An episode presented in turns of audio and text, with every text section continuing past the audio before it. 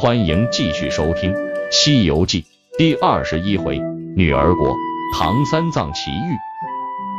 这一天，唐僧师徒四人来到一条清澈见底的河边，摆渡的老婆婆把他们送过河后，唐僧口渴，要八戒到河中舀了碗水喝，八戒也渴了，就一头扎进河里喝了个痛快。不料半个小时以后，唐僧和八戒的肚子疼了起来。悟空决定就近找个村庄住下，弄些热水或草药，让师傅喝了治病。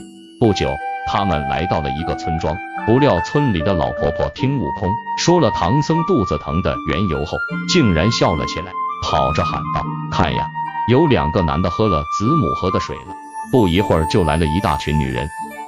悟空到处打听，才知道这里是女儿国，没有男人，女人长到二十岁就去喝子母河的水。三天后就可以生下一个女孩。唐僧、八戒听了，连声叫命苦。老婆婆笑着说：“别急，解阳山聚仙庵有一眼落胎泉，喝了那泉水就没事了。”悟空问清了那泉水的位置，驾云来到解阳山，向庵主如意真仙讨取泉水。不料如意真仙一听孙悟空三个字，就火冒三丈。原来他是火云洞红孩的叔叔，怪悟空不该收服他的侄子，给观音做善财童子。不管孙悟空怎么解释，他就是不听，坚决不给泉水。悟空一气之下就和他打了起来，没几个回合，如意真仙就败下阵来。悟空并不追赶，到庵里找到泉眼，拿着桶就要打水。没提防，如意真仙从背后溜过来，拿如意钩把悟空的腿勾住，用力一拉，悟空摔了一个狗吃屎。悟空爬起来，见那家伙已经溜走，也不去追，左手拿着金箍棒，右手去打水。不料如意真仙又跑来，把颈绳勾断后又逃走了。悟空没时间和他捉迷藏，决定去把沙僧找来帮助取水。主意打定后。翻上筋斗云，便离开了聚仙庵。悟空叫来沙僧，自己缠着如意真仙打，让沙僧到井里取水。沙僧打了满满一桶井水，驾着云对悟空喊：“师兄，水已经拿到了，饶他一条狗命吧。”可是如意真仙不肯停手，悟空不得已只好一棒把他打倒，将如意钩折断。悟空饶了如意真仙，和沙僧驾云赶回村子。唐僧和八戒喝下泉水，肚子响了一阵，病就好了。第二天，他们来到女儿国皇城，只见街上全是女子，一见他们都纷纷围上来看稀奇。八戒一急，露出原来的面孔，吓得女人们惊叫着跑开。好不容易，他们才走进驿馆。一位女官问明他们的来历后，就要安排他们住下，自己立即进宫向女王报告。女王听说唐僧长得相貌堂堂。决定让唐僧做国王，自己当王后，打发三个丑徒弟去取经。女王让太师做媒人，到驿馆向唐僧求亲。唐僧一口拒绝，悟空却说：“师傅，女王既然有诚意，您就留下来吧。”一边说，一边向师傅使眼色。太师见唐僧低着头不说话，以为他已经答应了，就告辞回宫报告女王去了。唐僧埋怨悟空不该胡说八道。悟空说：“嘿嘿，如果不答应这门亲事，女王一定不肯换官文，所以只有用假亲托网的计策。”接着又细细解释了一番。唐僧听了恍然大悟，八戒、沙僧也不住的称赞：“好计策，好计策！”不一会儿，女王坐着龙车亲自前来迎亲，唐僧连忙带着徒弟们出门迎接。女王扶着唐僧，拉他一起坐上龙车。要回宫举行成亲仪式，唐僧拉住悟空不放，悟空使个眼色说：“请师傅师娘赶快回宫，给我和师弟倒换官文吧。”龙车驶进了皇宫，女王满脸笑容，扶着唐僧前去赴宴。机会难得，八戒放开肚皮吃了个痛快。吃饱喝足后，他又按悟空教他的大叫：“如今娶的娶了，嫁的嫁了。”取经的还得赶路，请女王快给我们换官文吧。女王立刻上殿，看过官文，盖了大印，递给悟空。悟空接过后，起身告别。唐僧对女王说：“陛下，我想请您陪我送他们出城，再嘱咐他们几句，以表我这做师傅的一点情谊。”女王立刻传令准备龙车前去送行。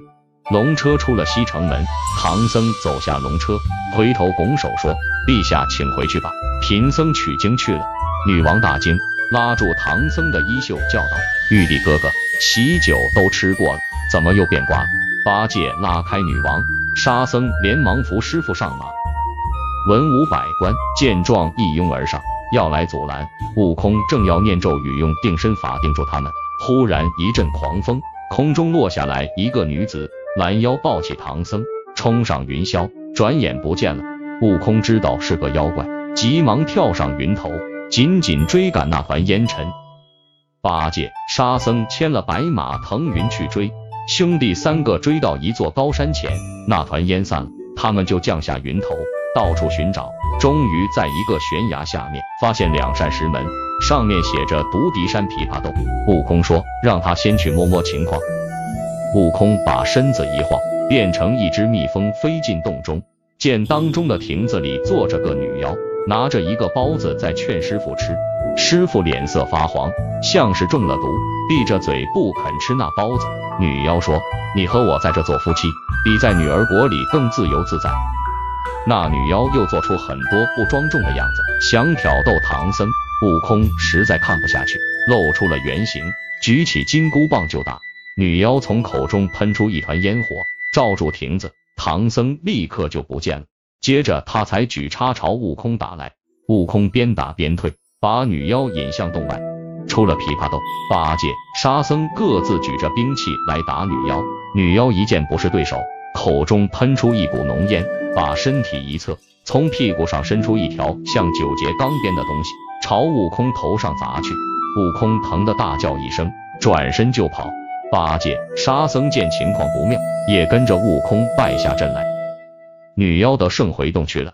悟空蹲在一块石头上，双手抱着头喊疼。沙僧轻轻拿开悟空的手，见不红也不肿，更没有伤口，不知道是什么原因。到了晚上，悟空又喊头疼。兄弟三人决定先在野地上休息一晚，明天再前去捉拿妖怪。这时，女妖把琵琶洞布置的灯火辉煌，就像新房一样。她一手搭在唐僧的肩上，一手拿着酒杯，做出各种妩媚的姿态，想逼唐僧成亲。但唐僧两眼紧闭，双手合掌，并不理睬。女妖生气了，下令道：“嘿，来人呀，把这个不识抬举的和尚绑到柱子去。”第二天，悟空的头不疼了，又变成蜜蜂飞到洞里。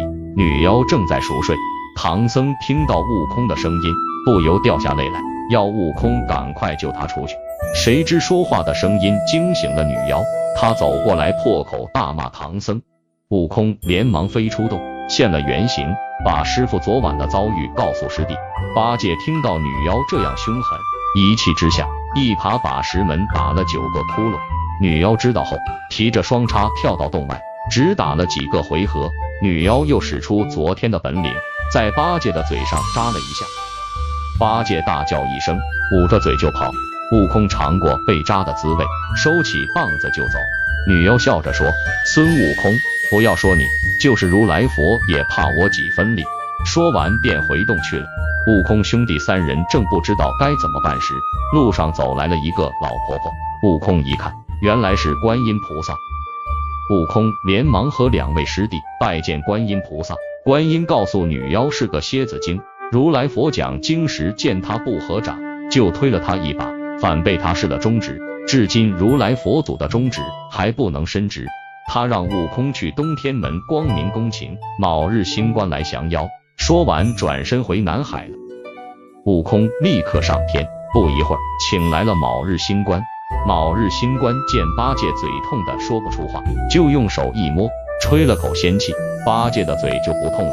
提到降妖，星官说：“你们去把女妖引出来，看我用法术抓她。”八戒和悟空打进妖洞，把女妖引了出来。卯日星官站在高坡之上，把身子一摇，现出他那双冠大公鸡的原形。咕，高叫一声，那女妖听了身子一抖，现出了蝎子的原形。公鸡又叫了一声，那蝎子立刻死在坡前。悟空师兄弟送走卯日星官，杀到洞中，大小丫鬟女童都跪在地上求饶。悟空用火眼金睛一看，见他们没有妖气，一问才知道，他们都是女儿国的平常百姓，是被女妖抓来做奴隶的。悟空立刻放了他们。八戒把师傅从柱子上解下来，悟空按照师傅的吩咐，把洞中的粮食分给那群女童作为回家路上的干粮。女童们依依不舍，含着泪和他们告别。等大家出了山洞，唐僧师徒又一把火烧了琵琶洞，继续向西天走去。